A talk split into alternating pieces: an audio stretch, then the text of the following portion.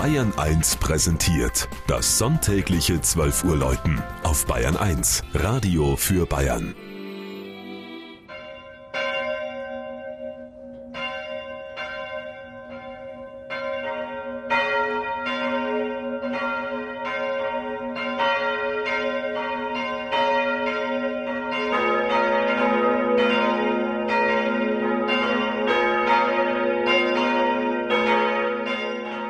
Gungolding in Oberbayern.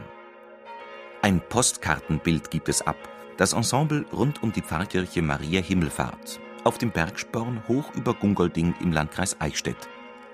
Die Wehrkirche mit dem barocken Turm im Zentrum, darum die starke Burg und jetzige Friedhofsmauer, an die sich zwei historische Anwesen lehnen. Eines davon die ehemalige Dorfschule, das heutige Pfarrheim. Im Hintergrund grünt die berühmte Gungoldinger Wacholderheide, die größte des Altmühltals. Im Vordergrund säumen gemauerte Kreuzwegstationen aus der Barockzeit die Straße vom Dorf herauf. Die Geschichte der Kirche geht vermutlich in die Zeit der Römer zurück, die sich hier vor 1500 Jahren gegen die anbrandenden Wogen der Völkerwanderung verteidigen mussten. Archäologen haben nachgewiesen, dass die Gungoldinger schon um die Mitte des 6. Jahrhunderts Christen waren. Das deutet darauf hin, dass die alteingesessenen Romanen die christliche Tradition weitergepflegt und an ihre neuen germanischen Nachbarn im Tal weitergegeben haben. Der ursprünglich gotische Kirchenbau besitzt eine feine barocke Ausstattung.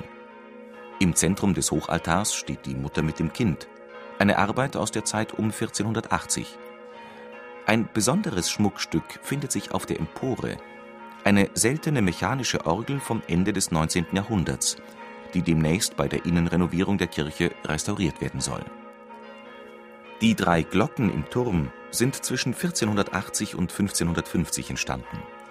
Die größte und älteste von ihnen zeigt das Bild der Maria in der Mandorla.